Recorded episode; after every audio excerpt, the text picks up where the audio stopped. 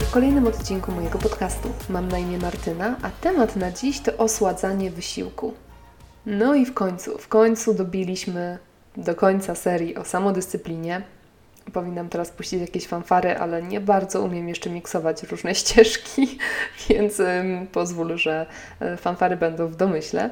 Dobrnęliśmy do ostatniego triku, który wspiera naszą siłę woli. Do tej pory wszystko, o czym mówiliśmy, było dość trudne i wymagające. Wiem o tym, zdaję sobie sprawę. Czy potrzebne? Oczywiście, ale raczej kojarzące się z wysiłkiem, a nie z przyjemnością. A ja nie chciałabym bardzo, żeby samodyscyplina kojarzyła Ci się tylko w ten sposób, tylko z czymś trudnym, wymagającym i nieprzyjemnym. Chciałabym, żeby ona Ci się też chociaż troszkę kojarzyła z fajnymi rzeczami bo tak naprawdę ta samodyscyplina aż taka zła nie jest. No i właśnie, żeby zmienić trochę obraz i PR samodyscypliny, jaki ona od zawsze ma, chciałabym Ci powiedzieć parę słów o czymś zdecydowanie przyjemniejszym, a mianowicie o osładzaniu wysiłku. I mówiąc o nim, mam na myśli dwa jego rodzaje. Po pierwsze, uprzyjemnianie sobie działania, po drugie, planowanie nagród. No i teraz przykładem tego pierwszego, czyli uprzyjemniania sobie działania, może być na przykład zakup jakiegoś gadżetu albo narzędzia, które sprawi nam przyjemność, będzie ładne, będzie funkcjonalne i w jakiś sposób wesprze nasze działania. To może być, nie wiem, nowy, piękny strój sportowy. To może być zegarek bajerancki liczący kroki i spalone kalorie. To mogą być kolorowe hantelki. To może być piękna mata do ćwiczeń. To może być butelka na filtrowaną wodę, jakaś bardzo ładna i fikuśna. To może być fajny pojemnik na jedzenie gotowane w domu. Może to też być wybór najfajniejszej i najprzyjemniejszej opcji z możliwych dostępnych. Czyli na przykład, jeżeli chcesz ćwiczyć, ale nie cierpisz siłowni, możesz wybrać na przykład zajęcia taneczne albo grę w squasha, bo oba są nadal aktywnością fizyczną i nadal palą kalorie, więc tak naprawdę nie ma znaczenia, czy dźwigasz ciężar, czy, czy robisz coś innego, co może być dla Ciebie dużo przyjemniejsze. No i może znów wyjdźmy trochę z tematu ćwiczeń i diety, bo podejrzewam, że już masz mnie dość y, za to, jak monotematyczna jestem. Więc na przykład nauka języków, może to być osładzanie wysiłku, może być kupieniem jakiegoś super notatnika i super zeszytu pięknego, albo może być to zakup jakiegoś kamienia, czy minerału, czy poduszki do medytacji, jeżeli to w medytacji chcemy trwać i do medytacji potrzebujemy samodyscypliny, albo może to być coś nawet prostszego, czyli stworzenie sobie jakiejś wyjątkowej playlisty z odgłosami natury, która by nam tą medytację mogła wspomóc.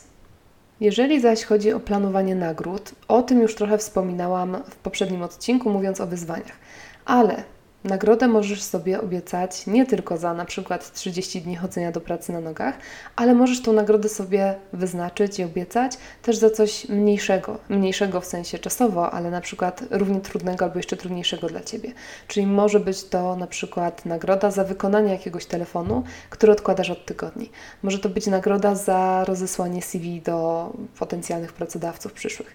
Może być to nagroda za zrobienie generalnych porządków w całym domu, bo to też jest coś, co odkładasz cały czas, a, a wiesz, że dobrze, by dobrze byłoby to zrobić.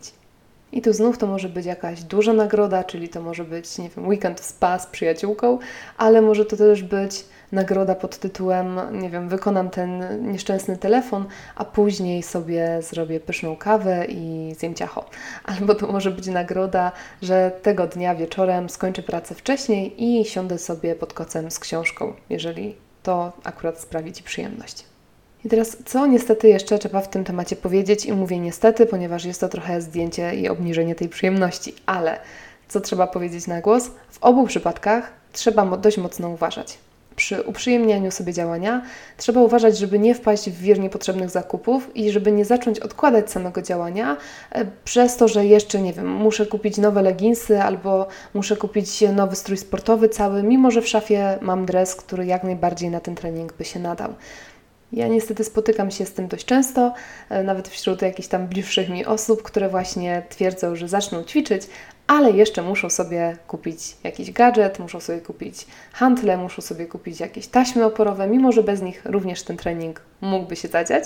Ale to jest takie właśnie zasłanianie się tymi koniecznymi, niezbędnymi zdecydowanie zakupami e, i chowanie się przed faktycznym działaniem zamiast po prostu wprowadzenia go w życie. Więc to jest jedna pułapka, na którą bardzo trzeba uważać i też trzeba uważać na to, żeby żeby nie popłynąć w ilości tych rzeczy. Bo no, ja wiem, że przy ćwiczeniach codziennie na przykład to się przydaje więcej niż jeden strój do ćwiczeń, ponieważ po pierwszym treningu jest przepocony i no, nie ma go nawet jak tak szybko wyprać.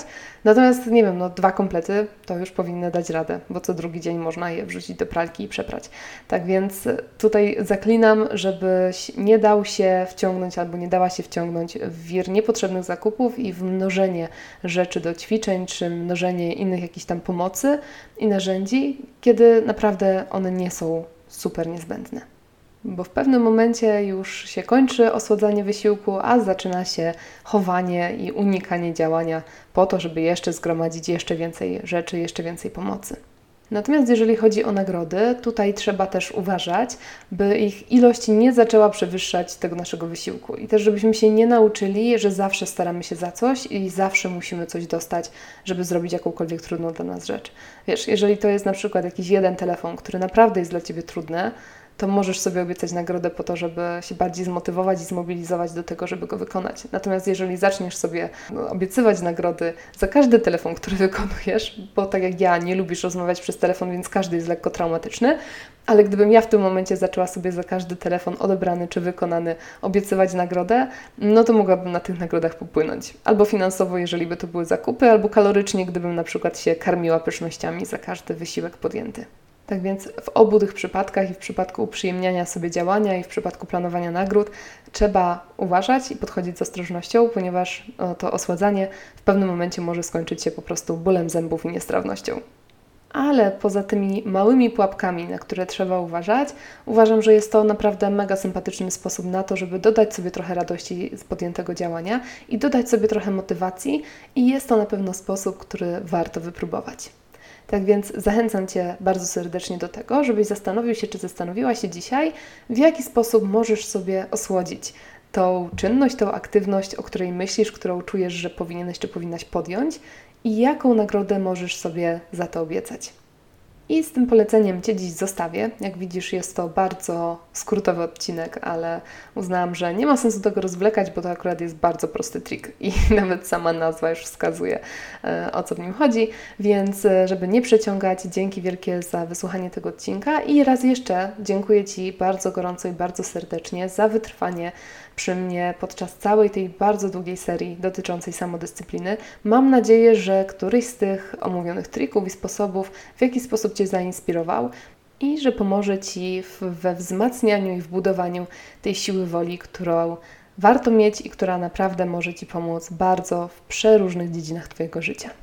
Więc dzięki raz jeszcze i do usłyszenia już niebawem. Z okazji zbliżających się walentynek będziemy powoli wchodzić w tematykę związków i przez kilka odcinków sobie o tych związkach popowiadamy. Tak więc będzie mała zmiana tematu, ale mam nadzieję, że nadal będzie ciekawie i nadal będzie inspirująco. Tak więc do wtedy, do usłyszenia. Cześć.